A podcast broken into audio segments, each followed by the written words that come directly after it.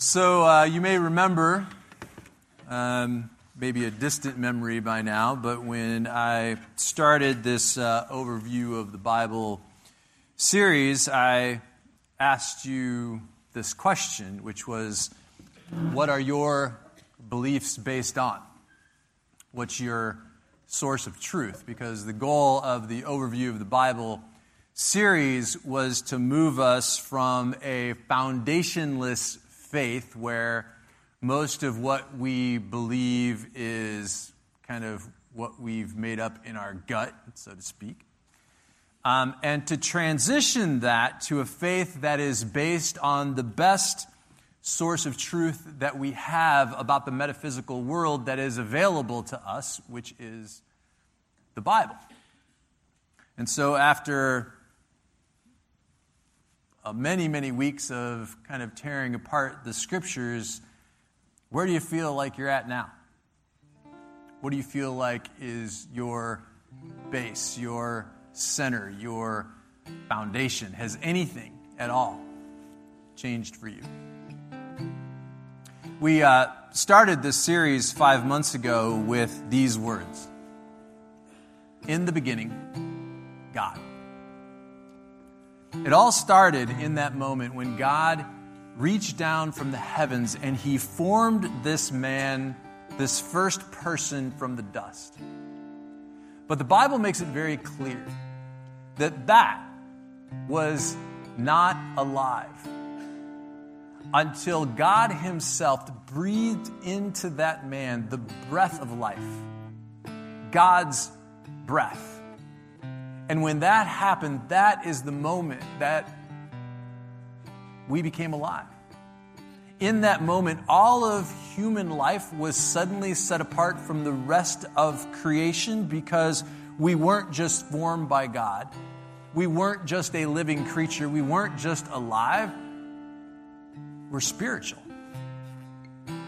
The Spirit of God flows inside of it. It's, it's His breath that flows in my lungs. It's His breath that flows into those empty spaces of our lives that make us who we are.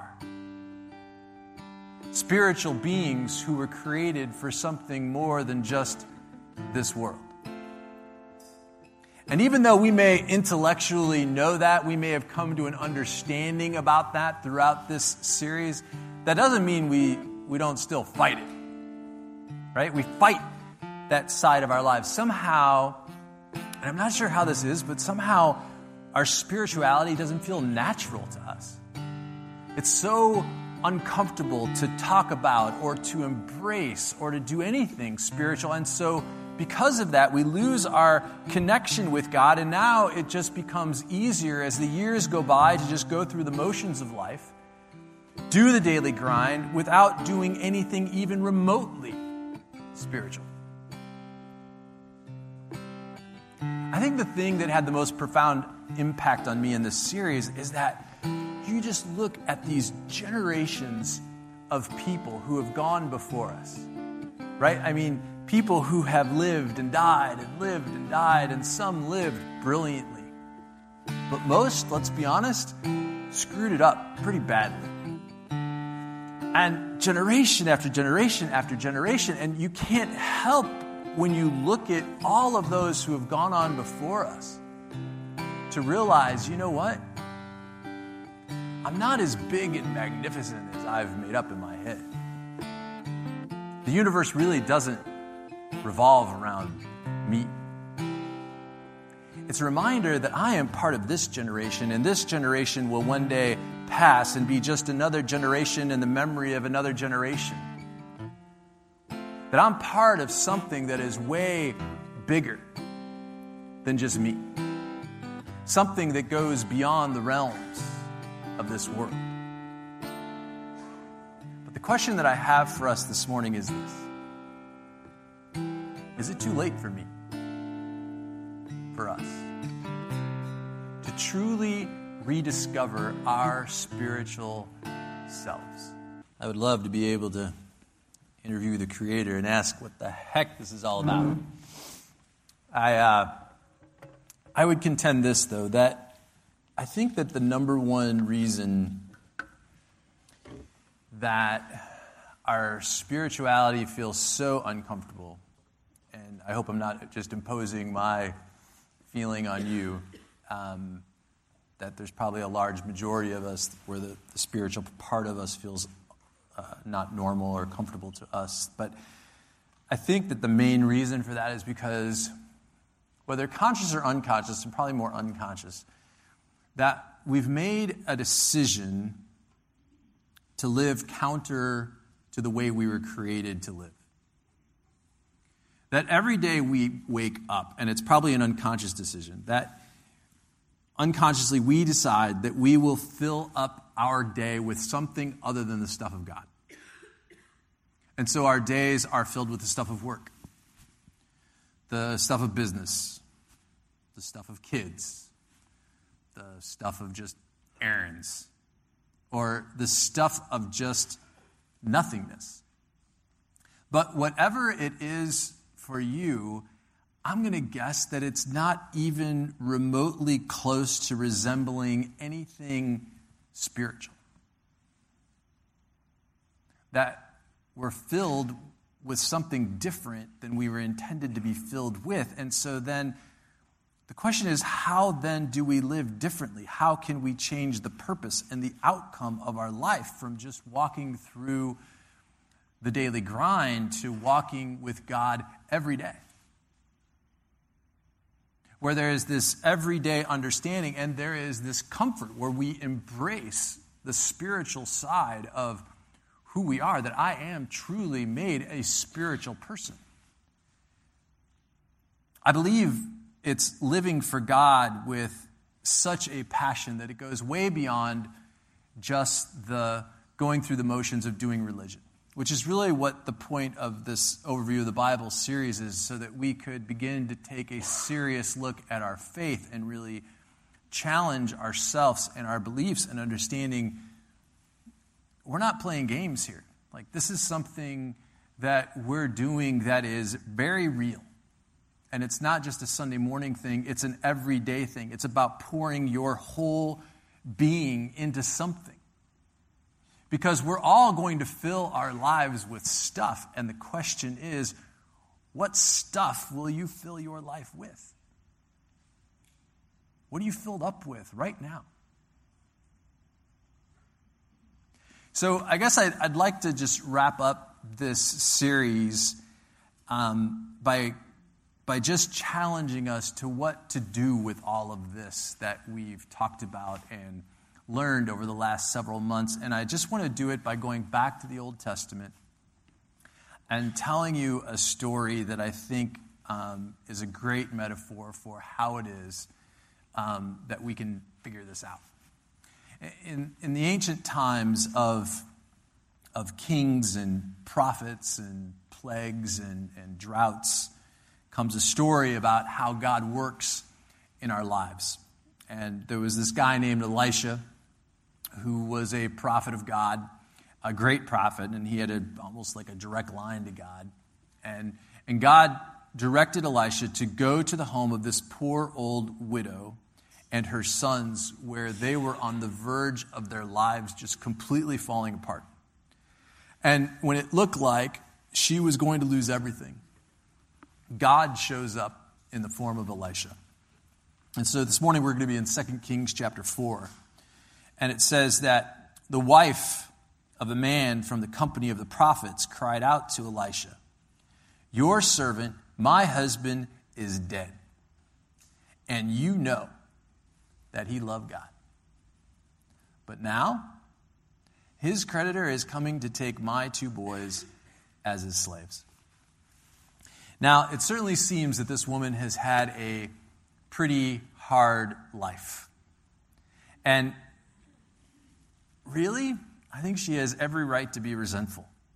I mean, her husband was a faithful follower of God. He served God faithfully. Sounds like he served alongside with Elisha. And look where it got him.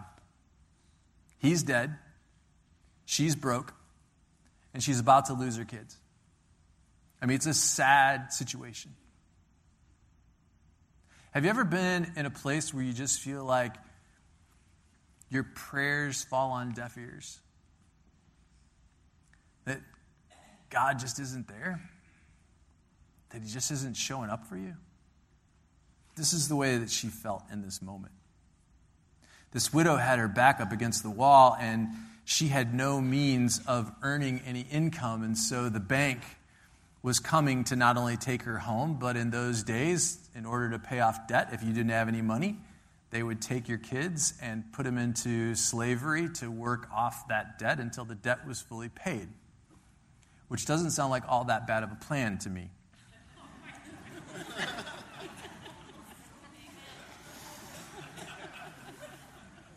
You can, you can tell those of us who still have children in the basement. But Elisha replied, How can I help you?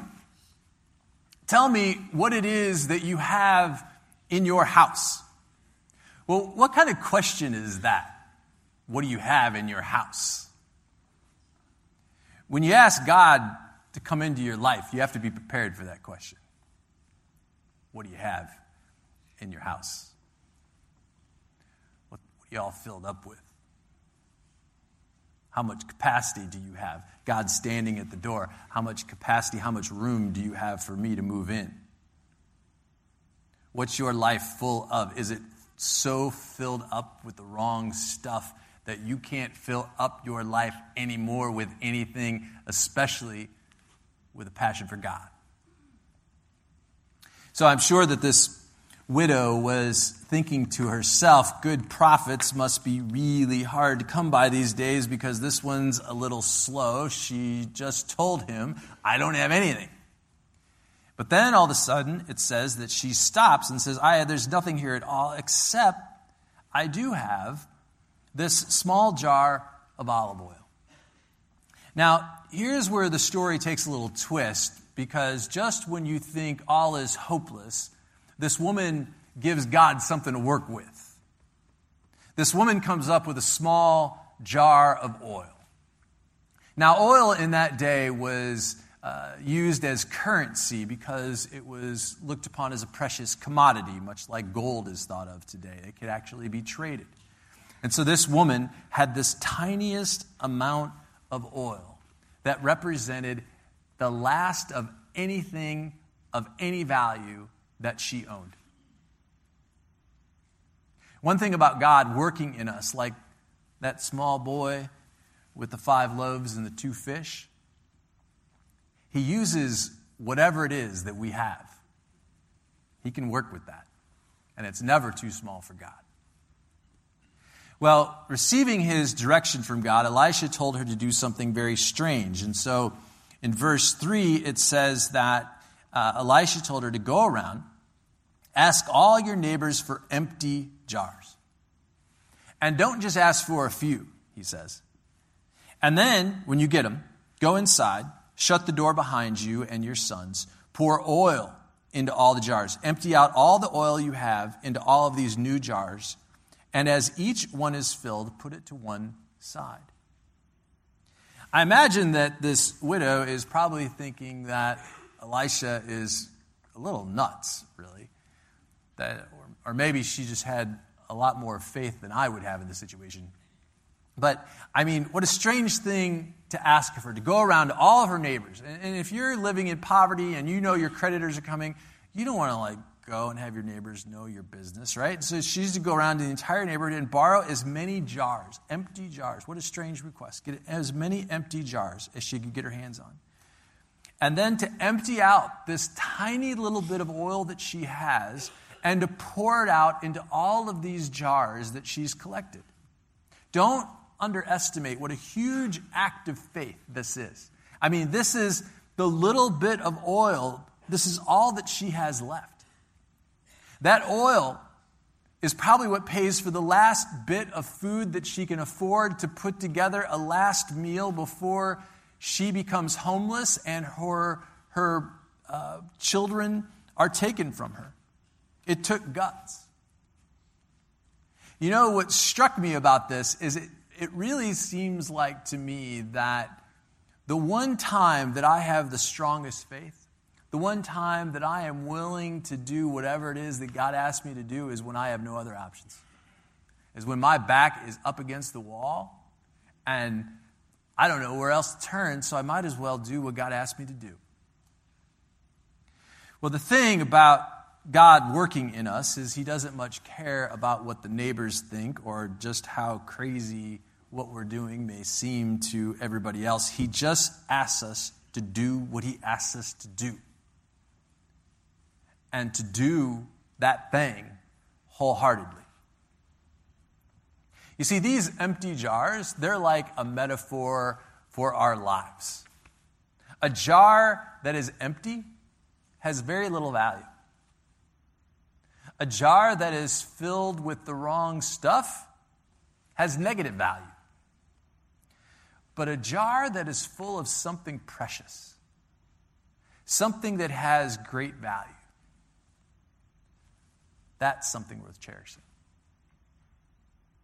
But before we can even do that, before we can even fill our jars with what God wants us to fill it with, just as important is emptying our jar of the wrong stuff in order to create capacity. We have to create capacity for God in our lives. Well, it goes on in uh, verse 5, and it says that she left him and she shut the door behind her and her sons, and they brought all the jars into her. And she poured out the oil that she had into all these jars, and she kept pouring and pouring this little bit of oil and pouring until all the jars were full. And she said to her son, Bring me another one. But he replied, There is not a jar left. And when he said that, the oil stopped flowing. So the widow and her sons filled their house with empty jars and containers, all that they could find. And the miracle was that this tiny bit of oil that she had, it kept flowing and flowing and flowing, and there was more oil in the end that was beyond their wildest imagination. But when they finally ran out of space, the oil stopped. And then finally, it says in verse 7 she went and she told the man of God all that had happened. And he said to her this Go then and sell the oil and pay off your debts. And then you and your sons can live on what's left. Just when it seems like it was all going to be pretty bleak and there were no other options, God comes through and he provides. But here's the point of the story that I'm going to bring out. When you run out of space, it just stops.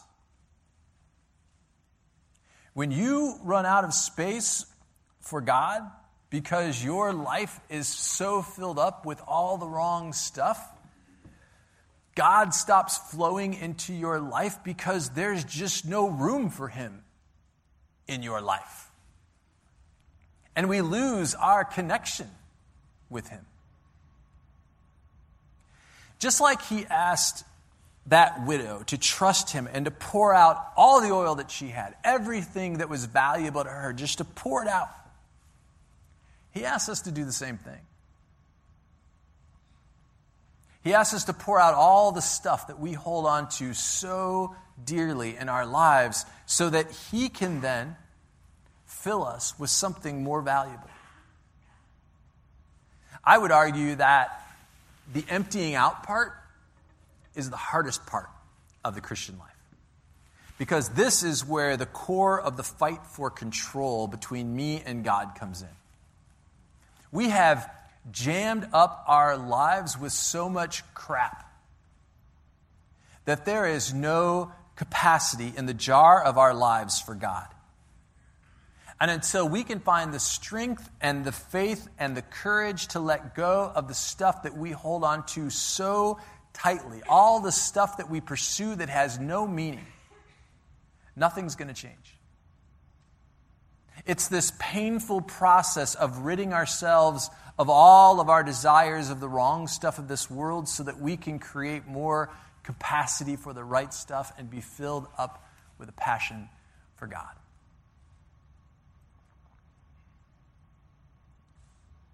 The truth is, and you see it all through the story of the Bible, God wants to be the only thing in our jar. And like Lance talked about a couple weeks ago, it starts, I think, with being able to get comfortable with the Bible. And that doesn't mean that we have to understand every word, but we begin to read it. We begin to take it in and soak it in. And we may not understand some things, and it's okay, but to allow His Word to begin to fill our lives. Putting God back into everything we do. And when that happens, our spirituality can get awakened again and begin to penetrate every aspect of our lives. And we can get comfortable with that. Listen to the words of Gospel of John, chapter 15. This is Jesus speaking, and Jesus says, I am the vine, you are the branches. And if a man remains in me and I in him, he will bear much fruit. Apart from me, you can do nothing. If anyone does not remain in me, he is like a branch that is thrown away and withers. Such branches are picked up and thrown into the fire and burned. That is an image of a wasted life. What are we wasting our lives on? While there's a lot that's jammed up in that passage, the one word that I think that is the most important word in that passage is the word remain. Jesus promises that if we remain in him, then he will also remain in us. It's the idea that if we stay connected to Jesus, then he will abide in us. But notice, though, that he puts the onus on us, right? So he says, for us to stay connected to him, if we remain in him, if we remain in him, then he will remain in us. He doesn't force himself on us, he doesn't force us to take on a life in God. It's our choice. So, how do we remain in Him? How do we continue to fill the jars of our lives up with the stuff of God? That, that word that is used there for remain can be translated from the original language as to stay in place, to stand against the opposition, to stay still, or to endure. Most of the time, there is no wow factor in our walk with God. No big wave of emotion that causes us to grow. No magical formula. No big mystery. It's just plain old walking every day in Jesus. Day in, day out, standing firm and remaining in Jesus. If 10% of our Christian faith is being able to overcome and endure through the hard times, the times of crisis, the times when our faith is challenged, then 90% of our Christian faith is just the everyday part, right? It's just the everyday filling the jars of our lives up with the right stuff. It's just like showing up to church on a Sunday morning. This is the one place where you don't have to feel guilty about not showing up. We don't put any pressure on you at all. It's not about us, it's about you. But God didn't create the church for no good reason. And when we put the church on the back burner of our lives, it shows because we lose that connection. It's about showing up when we're here during the worship time, to get lost in those moments of worship where we just sing praise and we have these vertical moments where we're caught up in who God is and it reminds us of who we are. And to allow yourself to sing praises to God. It's about showing up during the offering time where all the stuff that we hold on to so tightly in this material world, this is the practice of the letting go of this world each and every week as we have an offering. And that is what helps to strengthen our faith and creates capacity for us to fill up with God. It's about showing up in a community group, a group of people who are in the same bucket, and we're just going to struggle together and we're going to work together and we're going to walk together just to get through it every day. Remaining in Jesus is about showing up every day in the Bible. Again, not that we have to understand it all, but just to allow the words of, the, of, of God to fill our souls until it becomes more and more a part of who we are and more comfortable. Same thing with prayer. To get rid of the uncomfortability we have with prayer and to be able to sit with our families, our kids, our wives, our husbands, and be able to pray together. It's so uncomfortable for so many of us, but to be able to make that a normal part of who we are. The biggest part of the Christian life and the most difficult part is to empty ourselves out of all the meaningless stuff that we fill our lives with all the time and begin to fill our jars up with the stuff of God by just showing up 90% of the time, day in, day out. And it's not just one of those things that makes it happen, it's all of those things together. It's the entire package that contribute because what we're doing here is we're creating a new lifestyle. We're creating a way to live that is connected and vibrant in the presence of God, and we remember who we are really, that we are not created for this world. Our time here is quick, but we were created for something more. And to be honest with you, I face this in my own life. I am constantly filling my days up with the stuff of work and deals and I spend my time contemplating how I can make money or create new deals or and I have to fight and to scrape and to struggle to just keep my connection with God strong. I have to work my rear end off all the time. It's a full time job just to keep all of the stuff that shouldn't be in the jar of my life out. I mean, the competition for the stuff that wants to be in your jar is unbelievable. But out of all the stuff that we can fill the jars of our lives with, there's only one thing that at the end of the day has any meaning at all. And as we looked at the pages of the scriptures, we know generation after generation after generation. It's the story of God. And we're either going to live brilliantly or we're going to flame out and screw it all up. And that's our choice. So, if the result of this series for you is that you're heading down this path where the words of the scriptures have penetrated your heart, and you're believing now that the Bible is true and that you want to adhere to the Word of God, then you're heading down a path that'll be very difficult. It'll be very challenging because it's making a decision that who I was then is not who I am now. It's making a decision that whatever it was that was in my jar, I can get rid of that stuff. And I can still, it is not too late to rediscover who I am and to fill my jar up with the right stuff so that people know who I am and who I want to be. That I want to be a child of God. And I don't care what people say. I don't care if there are times when I look foolish. But I know in my heart that I have the presence of God that fills it. Just to cut to the chase this morning, ask yourself this. And life is so fleeting.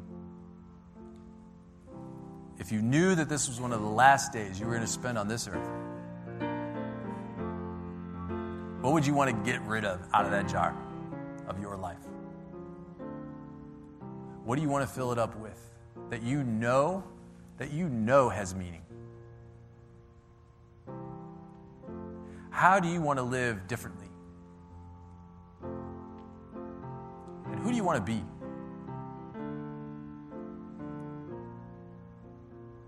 Do you really want to become that person who God breathed into you the breath of life and made you a spiritual person, a person with a spirit that is connected to God.